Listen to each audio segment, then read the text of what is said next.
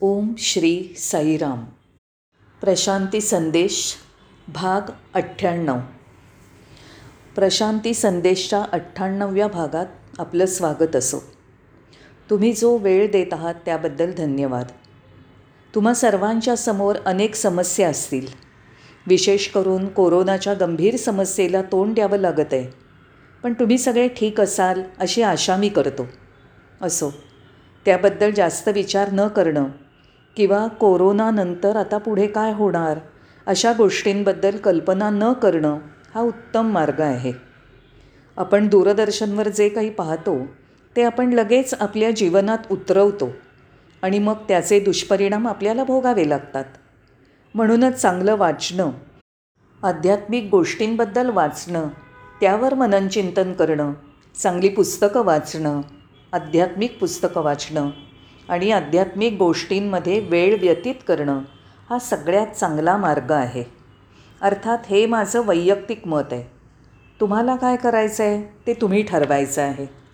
आजचा विषय आहे जगण्यावर प्रेम करा. या विषयाशी संबंधित काही मुद्दे पाहूया. आपल्याला बरेचदा हे जाणवतं आणि अनेक लोकांकडनं समजतं की त्यांना जीवन निरस कंटाळवाणं वाटतं. बरेच जणं म्हणतात आम्ही कसं बसं जगायचं म्हणून जगतोत.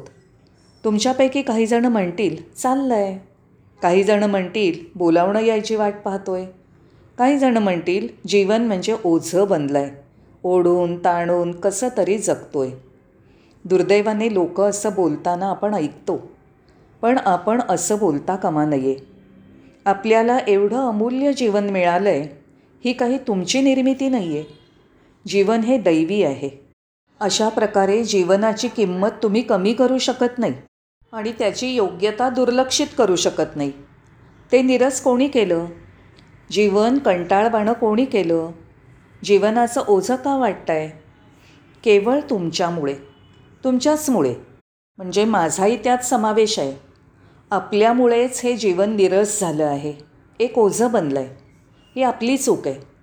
आपण जीवनाला दोष देऊ शकत नाही. ठीक आहे. जीवन कंटाळवणं आहे निरस आहे.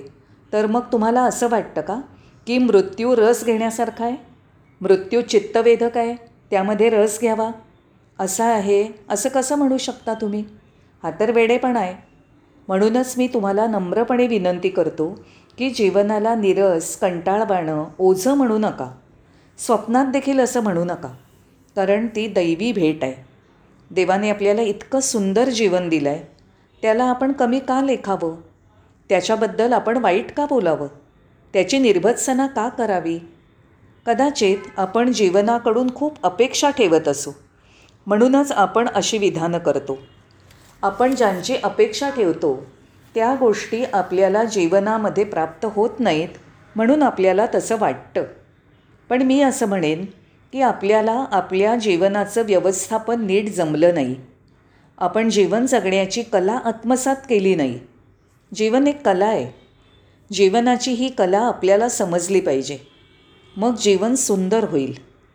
नीट विचार करता जन्म घेणं ही एक गोष्ट झाली. पण सामान्यपणे जीवन एक कला बनवणं आणि ते परिपूर्णतेने सुंदर तऱ्हेने जगणं ही दुसरी गोष्ट आहे. आणि खरं पाहता जीवन एक संधी आहे. त्या संधीचा लाभ उठवणं किंवा ती संधी वाया घालवणं तुमच्या हातात आहे. जीवन सुंदर आहे ते जगा. जीवनाच्या अंतिम क्षणापर्यंत कसं बसं रडत खडत पोचू नका. ती अतिशय दुर्दैवी गोष्ट ठरेल. नीट विचार केल्यावर आपल्या कदाचित असं लक्षात येईल की जीवनामध्ये अनेक गोष्टींची पुनरावृत्ती होत असते. श्वास घेणं जेवणं झोपणं झोपेतनं उठणं त्याच ऑफिसमध्ये रोज जाणं त्याच त्याच गोष्टी पुन्हा पुन्हा घडत असतात असं वाटतं. पण यातही सौंदर्य आहे असं तुम्हाला का वाटत नाही? यामागे काही हेतू आहे असं तुम्हाला का वाटत नाही? सांगायची गोष्ट ही की जीवन ही जर कला मानली तर ते अधिक सुंदर बनवता येईल. जीवन अधिक रसपूर्ण बनवता येईल.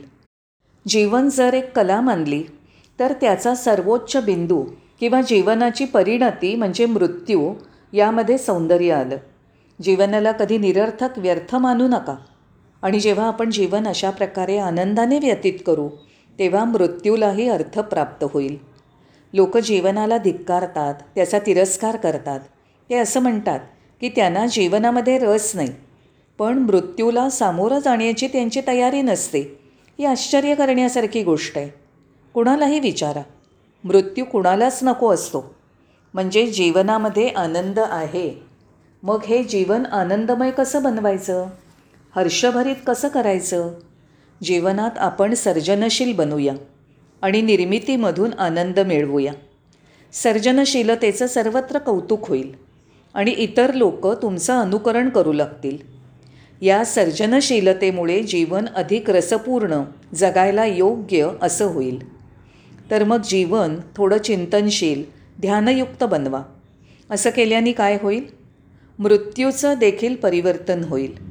मृत्यू म्हणजे शिक्षा वाटणार नाही कारण जीवन चिंतनशील ध्यानयुक्त बनल्याने आपल्याला हे समजेल की मृत्यू असं काही नसतंच मृत्यू नसतोच. गाण्यातून संगीतामधनं आनंद मिळवा. नृत्यामध्ये रस घ्या. एखादं सुंदर चित्र पाहताना मन आनंदून जाऊ द्या. फुलांनी बहरलेल्या बागेमध्ये फिरताना हरवून जा. या गोष्टींनी आपलं जीवन आनंदमय होईल. रसपूर्ण बनेल. तुमच्यासारखे तुम्ही एकच आहात हे लक्षात ठेवा. आणि तुम्ही जे काही कराल त्या सर्वातून सर्व प्रकारे ही अद्वितीयता व्यक्त करण्याचा प्रयत्न करा. प्रत्येकाचं स्वतःचं असं व्यक्तित्व असतं. जेव्हा आपण काही विचार न करता इतरांचं अनुसरण करत मेंढ्यासारखं जीवन जगतो तेव्हा जीवन निरस बनतं. तुमचं व्यक्तित्व व्यक्त होऊ द्या. या संपूर्ण जीवनाला या संपूर्ण प्रकृतीला या संपूर्ण अस्तित्वाला तुमचा अभिमान वाटू द्या. इथे एका व्यक्तीने परिपूर्ण आदर्श जीवन जगलं. जीवन कंटाळवाणं निरस आहे असं कधीही म्हणू नका. नाही जीवन रसपूर्ण आहे जोशपूर्ण आहे चैतन्यपूर्ण आहे. जीवन एक फरफट आहे असं कधीही समजू नका. याशिवाय मी असंही सांगेन की जीवनाचा कंटाळा का आला याचाही शोध आपण घेतला पाहिजे. जीवन निरस कंटाळवणं आहे असं आपल्याला का वाटतं? याचं कारण काय? शेवटी जीवन खूप छोटं आहे. आपण शंभर वर्ष जगणार नाही. सत्तराव्या वर्षानंतर अनेक जणं म्हणतात की प्रत्येक दिवस बोनस आहे. या छोट्याशा आयुष्यात कंटाळवाणेपणासाठी जागाच कुठं आहे? आयुष्य ओझं वाटावं ही गरज कुठं आहे? का? आयुष्यातील प्रत्येक क्षण अतिशय मौल्यवान आहे. आणि आपण जेव्हा सर्जनशील बनतो तेव्हा तर आयुष्यातील प्रत्येक क्षण अत्यंत बहुमोल आणि किमती बनतो. जेव्हा अत्यंत शांतपणे आपण जीवनाचा उपभोग घेतो किंवा ते अनुभवतो तेव्हा जीवन किती अनमोल आहे हे आपल्या लक्षात येतं. आपलं जीवन अतिशय प्रेममय असलं पाहिजे मैत्रीपूर्ण असलं पाहिजे. जे काही सुंदर आहे त्याच्याप्रती आपण संवेदनशील असलं पाहिजे. मग जीवन रसपूर्ण होईल. हा संपूर्ण निसर्ग ही निर्मिती इतकी विशाल आहे आणि ती तुमच्यासाठी आहे. जीवनामध्ये आनंदाने जगण्यासाठी उपभोग घेण्यासाठी परमेश्वराने आपल्याला हे संपूर्ण विश्व पंचमहाभूतं दिली आहेत. या विश्वाच्या प्रती आपण कृतज्ञ असलं पाहिजे. होय. आणि मग काय घडतं?